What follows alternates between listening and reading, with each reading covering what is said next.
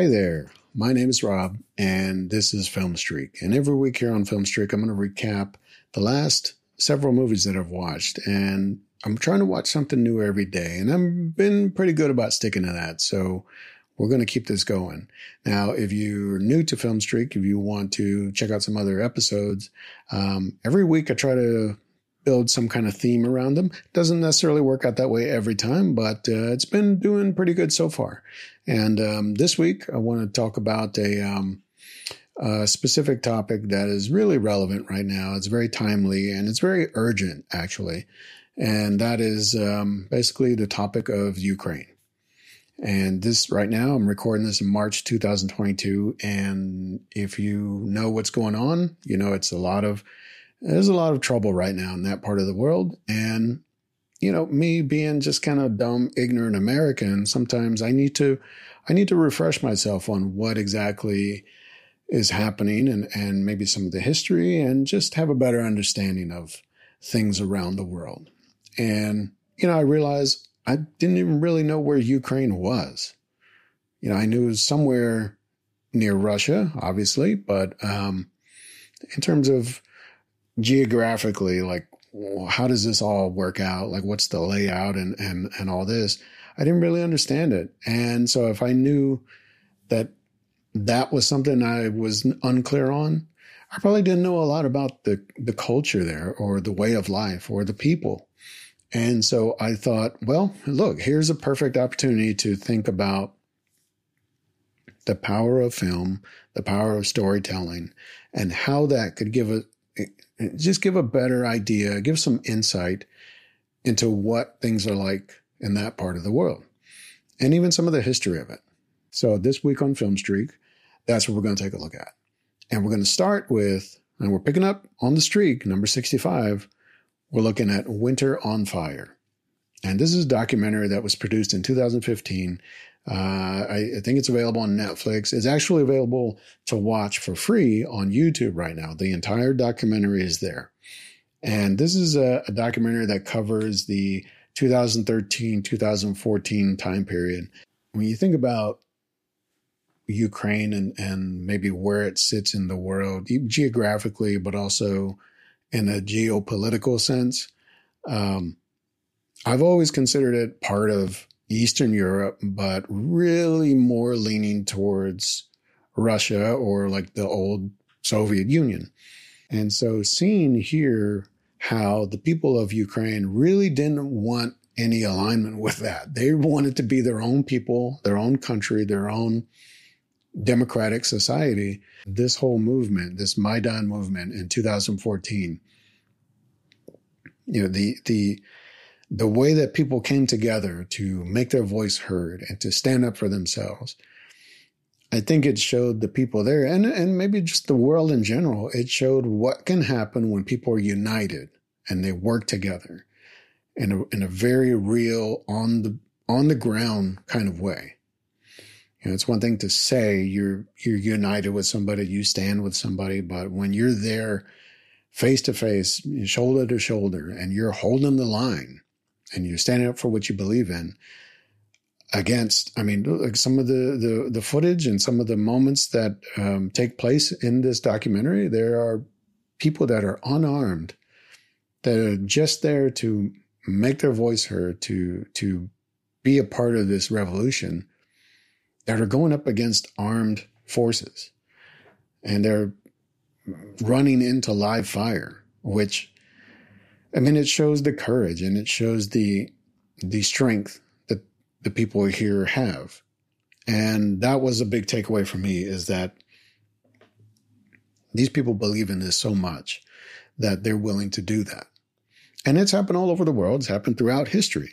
But here is a, a recent instance of it that unfortunately now has maybe come around to bear in terms of um, this country and these people of Ukraine, they're not having to fight against their own government now. The government is with them. The government is working with its people. The entire country of Ukraine is working together now to fight off a foreign aggressor, which is, you know, I, it's it's unfortunate. I, I hate that that is happening. I think everybody, we can all agree that nobody wants this kind of thing to happen in the world anywhere.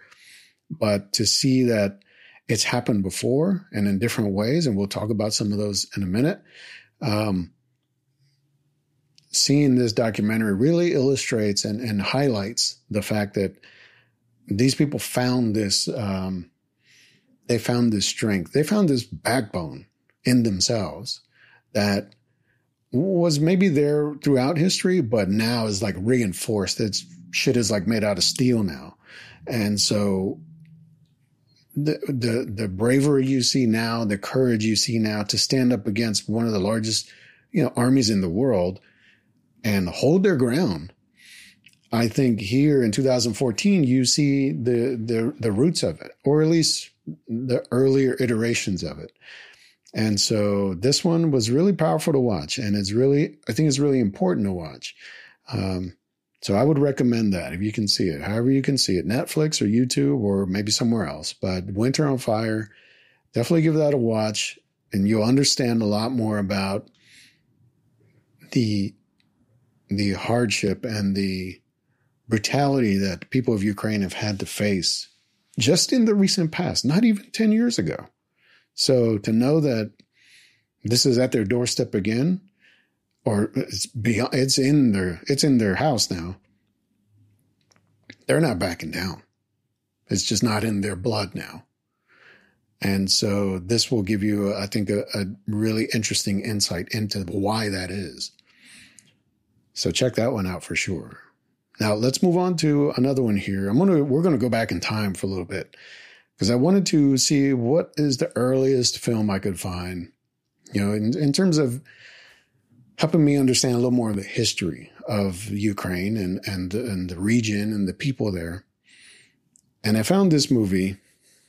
I say movie. It's a silent film from 1930, and it's called Earth. And now, this is a, again, it's a black and white silent film.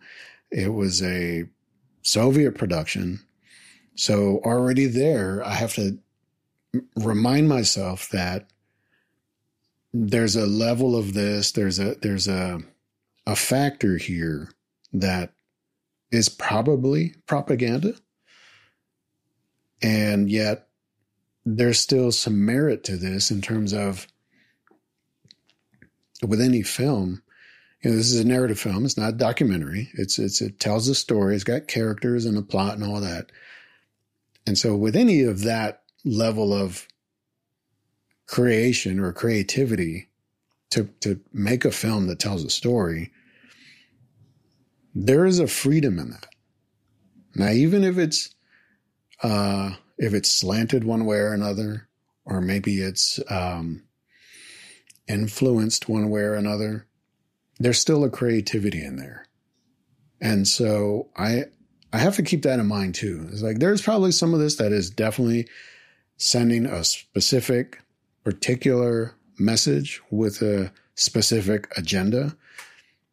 But the people that were involved with making this, just like any other film, they have their own ideas. And there might even be some subversive elements to this that just kind of, you know, went under the radar. And so I, you know, I, I like to look for that kind of stuff. It's not always there. Maybe this is pure propaganda, but I thought it was interesting to just watch this and see what a film that came out of the Ukraine in 1930 looked like. And so this film in particular, it's about, it's a story about a village in the Ukraine where farmers are, in a sense, they're competing with other farmers. Uh, there's like a sense of rivalry and, you know, the onset of, um, technology with agriculture. Like there's a, there's a moment where a tractor is introduced versus like the oxen plow, you know, the old, uh, farming methods, um, where you see how, uh, a more mechanized technological change is happening and what that does to a small farming village. Um, and so, you know, in terms of the characters and the plot, it's very simplistic. It's really not very sophisticated. And ultimately, the message it, seems to to me it seems to read like, well, look, that's the way we would do things in the past, but now we're doing things this way. We're leaving those maybe traditions or, or beliefs or whatever. We're leaving that stuff behind because we're going to do this, which is better and faster for the greater good. Sounds a lot like, uh, hey, come join the Communist Party. But also, I mean, it, it does speak to the changes that happens when progress comes along. And so an important part with this film is not so much the story itself or even some of the themes, even though those are those are relevant in a way. But it's more about the glimpse of life in that time. You know, we're talking about 1930. This is almost 100 years ago.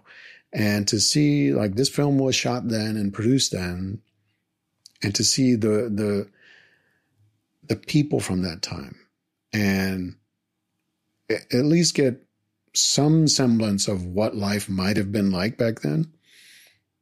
Um, it's it's an eye opening thing for me. Uh, even in terms of you know, hey, the, the, the photography, the way it's shot and and composed. Um, there's some some stuff in here that is really still striking and distinct, but it's worth it, at least checking out if you can. Um, Something to note about this is that this one's really hard to find, but I did find it through a service called Kanopy It's uh, K A N O P Y. And it's a service, it's an online streaming service. But if you have a public library card, any public library, you can use that to create an account and you can watch any of these old uh, uh, foreign films or documentaries or, or you know, classics or even some modern day stuff. You can watch it there free uh, without any subscription or anything like that. So it's something to check out. I mean, you find this, you'll probably find a couple of the others that we're going to talk about this episode. But um, again, it's just a it's just an interesting insight into the past, and um, that's number sixty six. That is Earth, and number sixty seven is also tangentially related to this. Um, it's but it's very recent. This is Mr. Jones from 2019. And this tells a little bit of a similar story, or it's a story set around the same time period.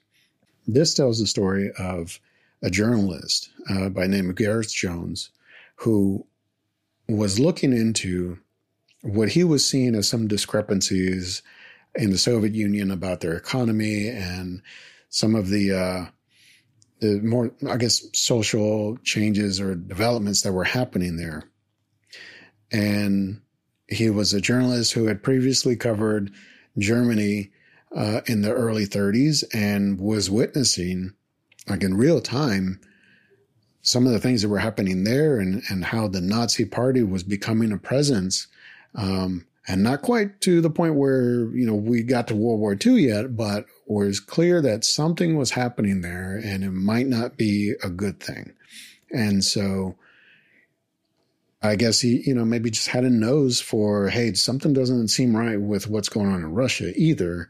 So he decided to look into it. He discovers that there's an entire, um, in history, or, or, I guess over time, it's become known as Holodomor, which is basically a, a famine that took place in the Ukraine that was pretty much amounting to genocide where a large part of Ukraine, uh, that society was being starved to death.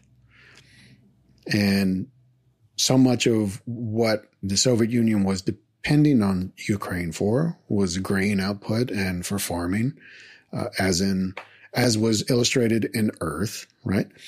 But um, all of that product of that, all the harvesting, all the all the, the benefits of, of that land were being used for the greater good and the rest of the Soviet Union. So the fact that Ukraine was being forced to farm and work, but not getting the rewards of that, it was an incredible injustice. And, and to the point where it, in order to not let the world know what was going on, that this was happening. It was all being kept under wraps. And when this journalist discovers the truth about it and firsthand experiences the starvation and the hardship and the suffering that is going on there by the people who, in some instances, as, as he reports, they, they resort to cannibalism because there is no food. Um, that's really, it's really disturbing. It's really, it's really sad to, to know that that happened.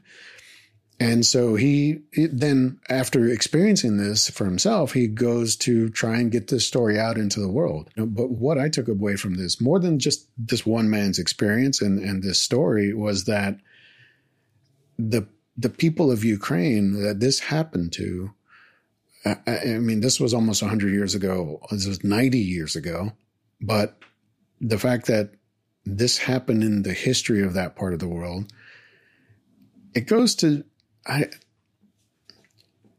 it says something about the people there and what they've had to deal with throughout history. That this is a, a society that's just been put upon in so many brutal and inhumane ways. And so, you know, to, to think that this part of Eastern Europe is so highly valued that the Soviet Union wanted it. And even now today, Russia wants it. And yet the people there are almost considered expendable in some ways.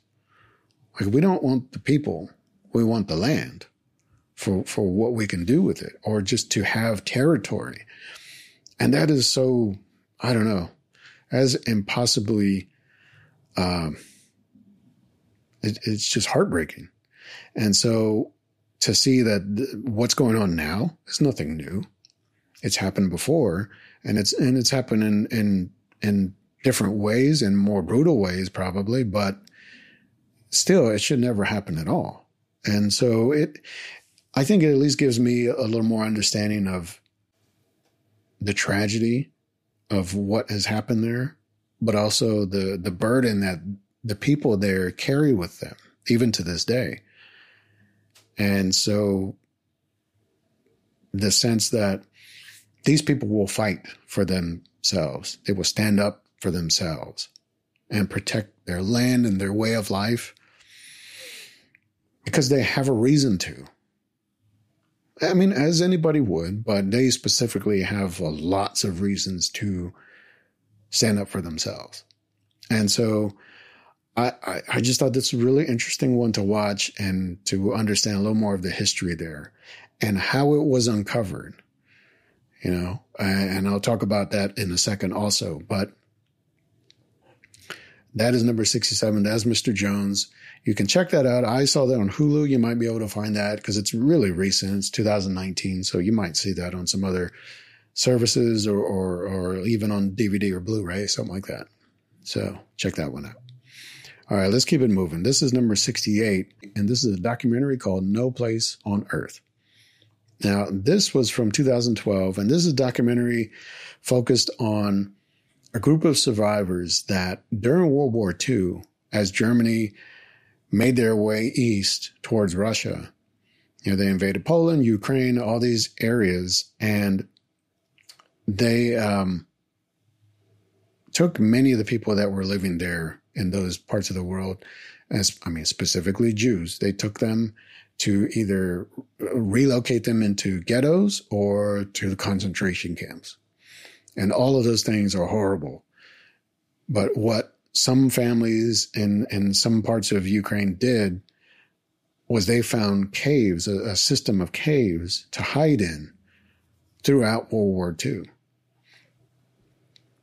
And you think about the the desperation that is that is required for someone to say, well, we know where they're going to take us and we're not doing that, but we can't stay where we are. We have to find somewhere else to go, but there is nowhere else to go.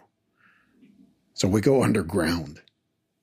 You know, that's like literally like being between a rock and a hard place. You, there's no sensible reason to do that, but these people did it because they had to.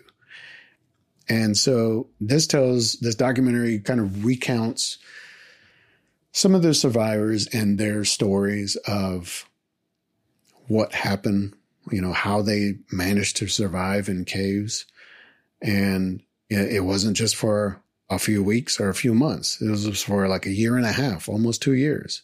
It's for over 500 days. They were just living in caves underground and occasionally pop up for food or for water or, or to, to find other things they need. But it was primarily living in caves. And, and probably the hardest aspect of all of it was that they had to always be alert. They had to, I mean, it was always about evading detection, right? They just could not be found.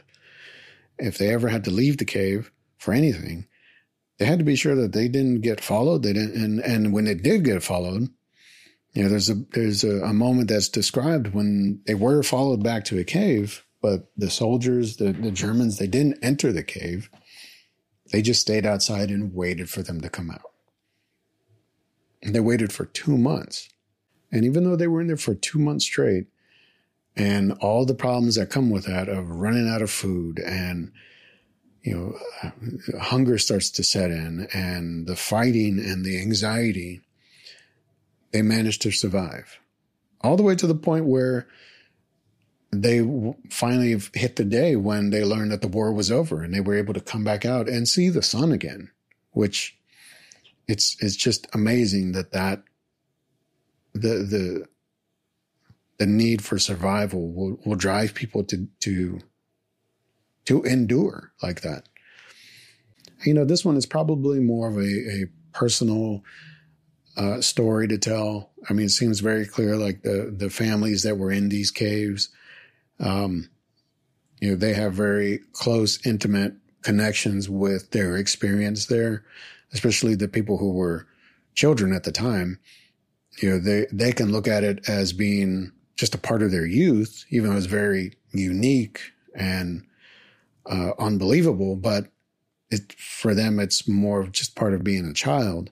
But this was available on the, another streaming service called Tubi, which I never heard of before, but I found this there. And it's a free streaming service that you can watch documentaries and, and foreign films and all that with some ads and stuff, but um, primarily it's it's a good resource for some of these harder to find titles.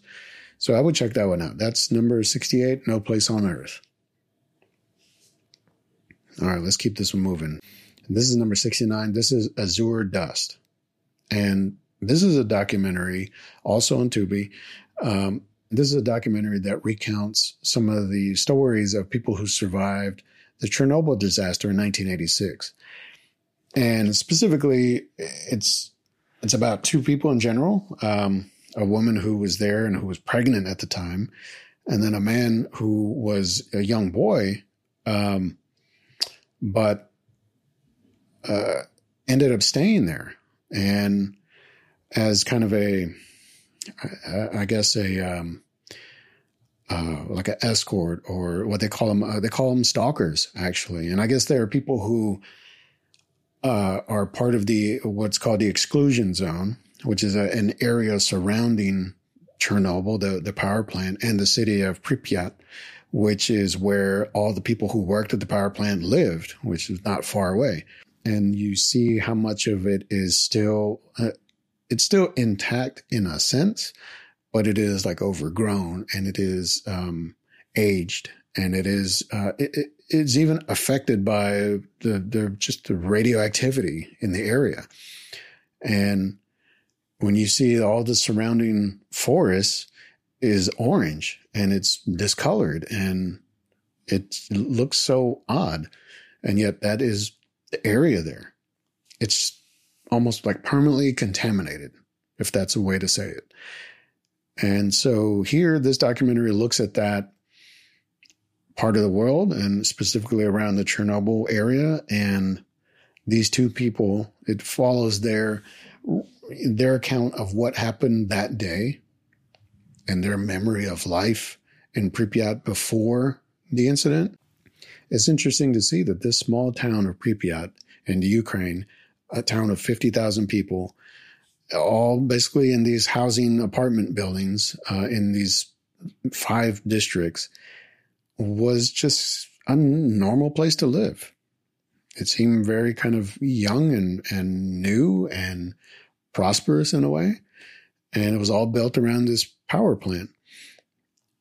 And so to see how that went from its new pristine condition into what it is 30 years later, um, it's it's really staggering. It's to to know that everything that happened in that power plant, that whole incident, it, it contaminated everything, like physically, but it also tainted a lot. And by that, I mean these people's experiences as they went through life afterwards, but also the country as a whole. You know, the Soviet Union, I think, never shook that, uh, never shook the ghost of Chernobyl. It's like this is a superpower. This is one of the world's biggest nations, a superpower that screwed up so badly that they almost destroyed a continent. If that's if that's a way to put it. I mean it it is something that you you once you have that on your on your record, you don't you don't shake that one.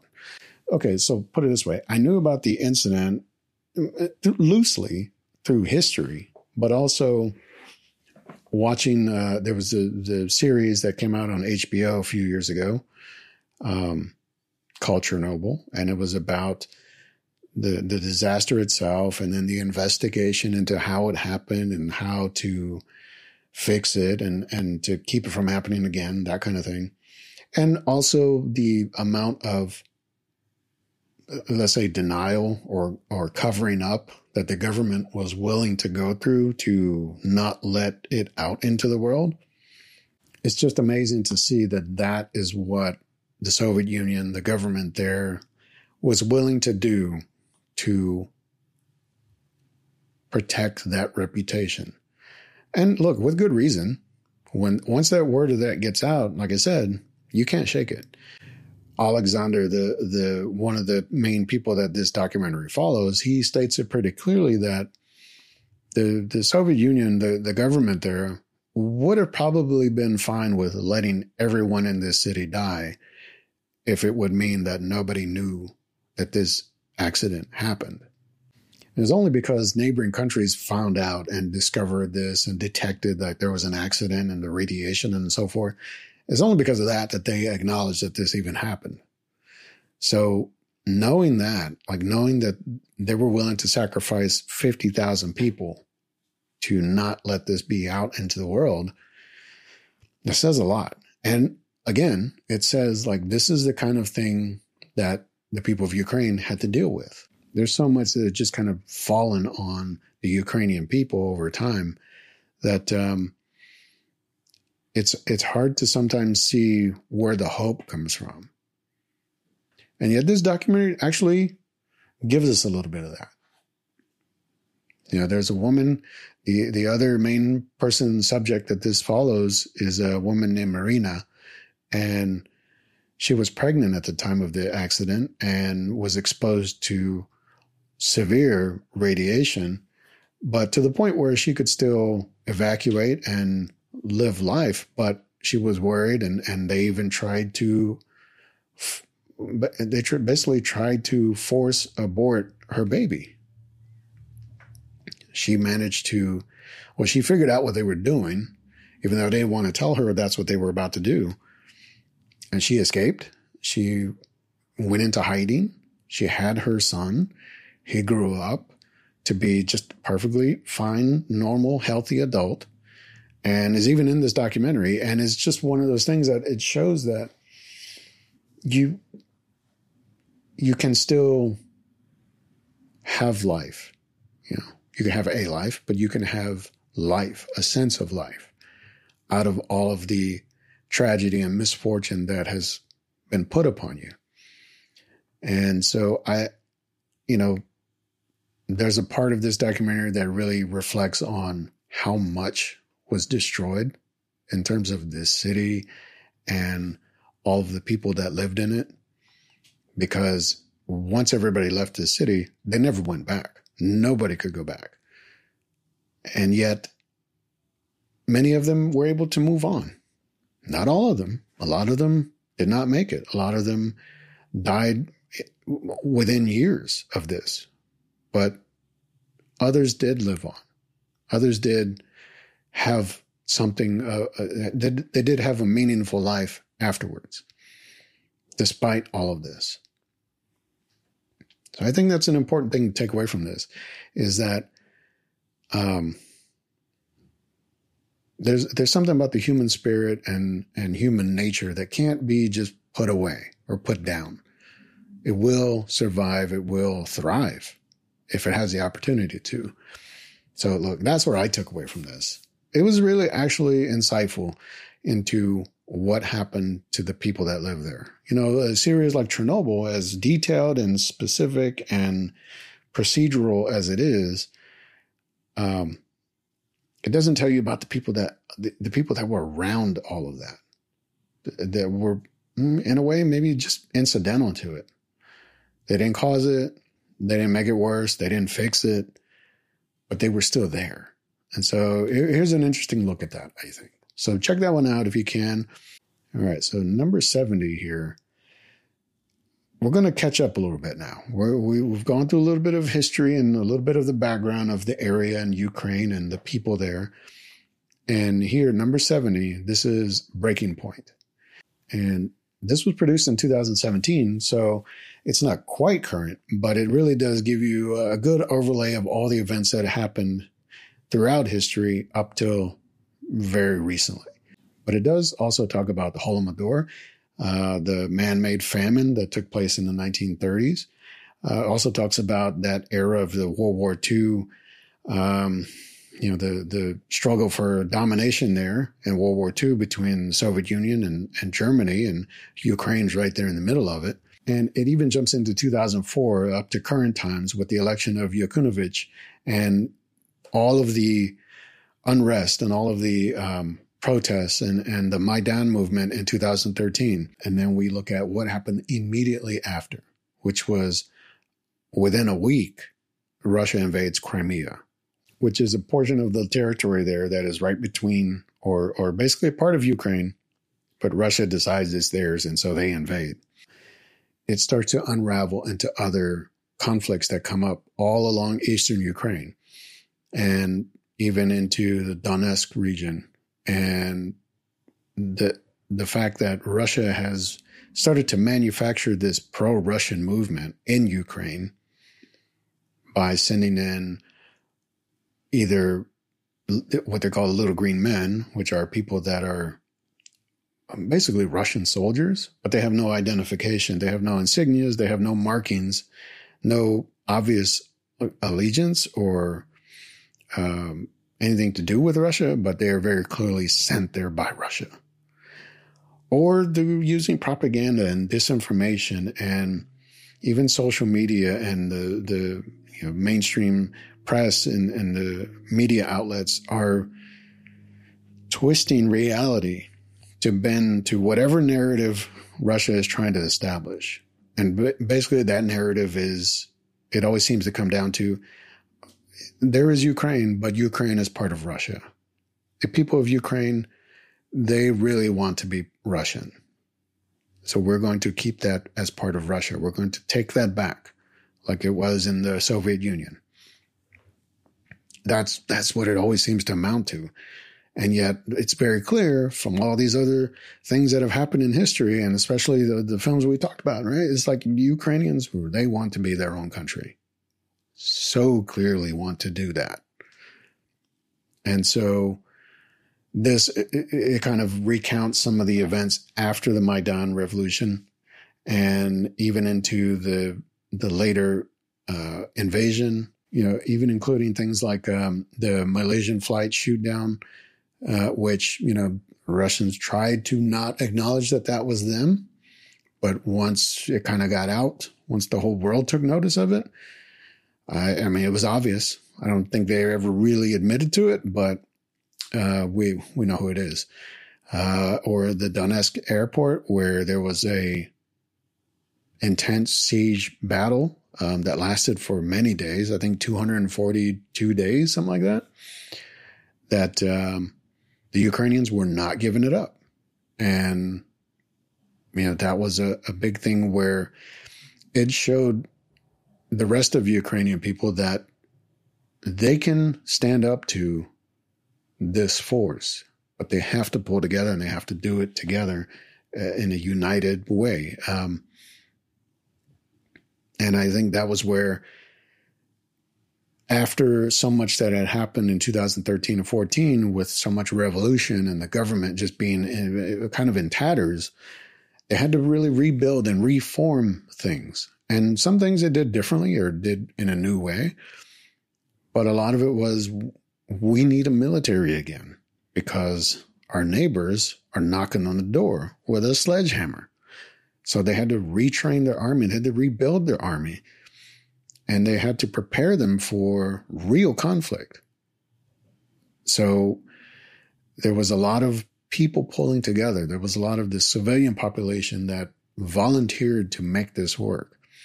And yet at the same time, because of history, because of things that had happened, it was a it was a hard thing for just people in general to have a, a trust in, in government again, in in procedure and in process. And yet it's like you you you have to have some trust there.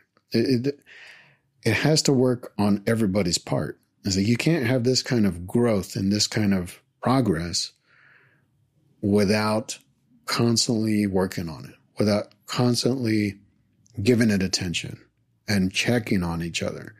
And so that was a big part of that struggle is we got to get this whole country back on the ground, back running again.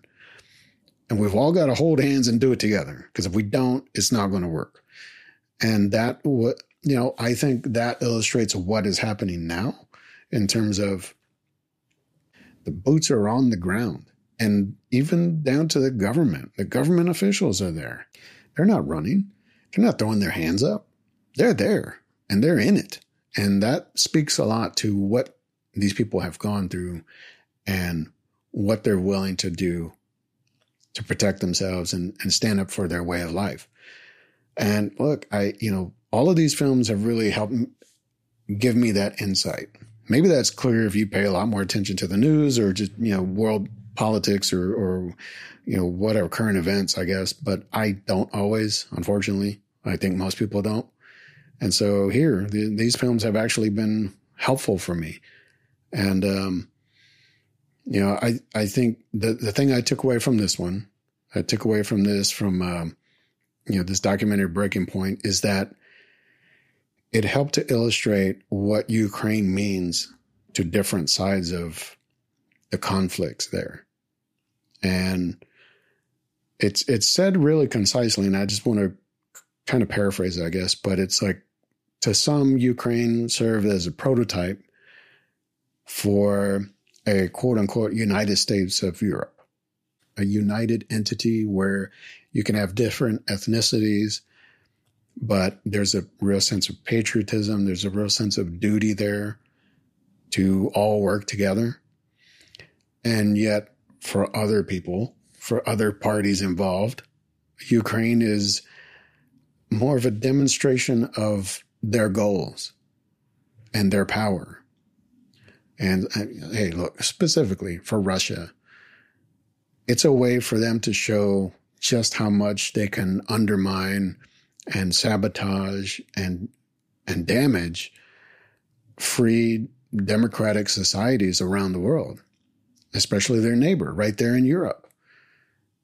I mean, there's there's lots of arguments to be made about how much influence they really have versus just what's on paper. And here with Ukraine, it's like perfect place for them to just workshop it all. Like we're going to throw misinformation at you. We're going to throw propaganda at you. We're going to throw antagonists. We're going to throw instigators. We're going to, we're going to throw rockets and missiles. It's like they're going to do whatever they can to just show they can do it. That's real unfortunate. And it's, you know, the problem with that is that it's going to have to stop somewhere, but when and how, at how much of a cost. So, I, you know, this one, along with Winter on Fire, I think this would really help give a good context for everything that's going on today and also what it might mean down the road, depending on how things turn out. So again, that is a breaking point. The war for democracy in Ukraine. That's from 2017. And uh, I would definitely recommend you watch this one for sure. And also, you know, a part of this that it kind of gets glossed over, but it, it caught a real interest to me was this whole thing about this this siege, this standoff at the Donetsk airport in Ukraine, which, um, as it's spoken about, as it's kind of told, like what happened, I, I just thought that seems really incredible. There must be some other story about this. And sure enough, there is. I did find a film called Cyborgs Heroes Never Die and that's from 2017 also. And this is a narrative film. This is basically kind of a retelling of what happened during that standoff, that siege uh, at uh, the Donetsk airport in Ukraine. And, you know, unfortunately, I have to say it's not that great. It's very clear that it was on a relatively small budget. Um, it's got i mean it i think on one hand it wants to be a little more of an action film. And yet on the other hand i think it wants to get a little bit deep into the reasons why it everything is happening with ukraine and russia and and you know the motivations for each side and and what it means to that society and and you know that culture so there's a little bit, well, there's a lot of like ruminating on the morality of it all and the reasons why. And yet there's, there's some parts where there's like firefights and action scenes, but they're pretty tame. They're pretty, um, the budget starts to show. Let me just say that. And you know, look, I could even take that. I could even take, okay, this is just kind of a slow moving retelling of the incidents, and maybe it's not all that thrilling. It's not an action film, but if we're going to approach it from more of a realistic angle, okay. The problem I have with this film, though, is that the audio for it, there's no Ukrainian or Russian language track for it. So it's only an English dub where I saw it. And that was on Tubi also. The English dub for this film is so bad. where we have a story that takes place in Ukraine.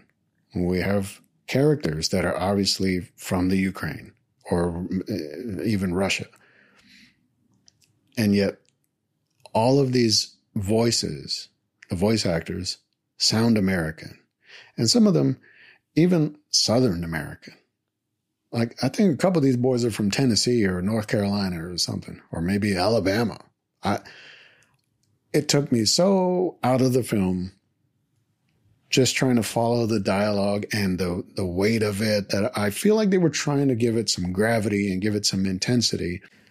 I look, I can't say it's necessarily the fault of the the filmmakers. I mean, whoever did this English dub, they made some pretty pretty questionable choices, I guess. But uh, you know, I, I got to at least commend it for the effort.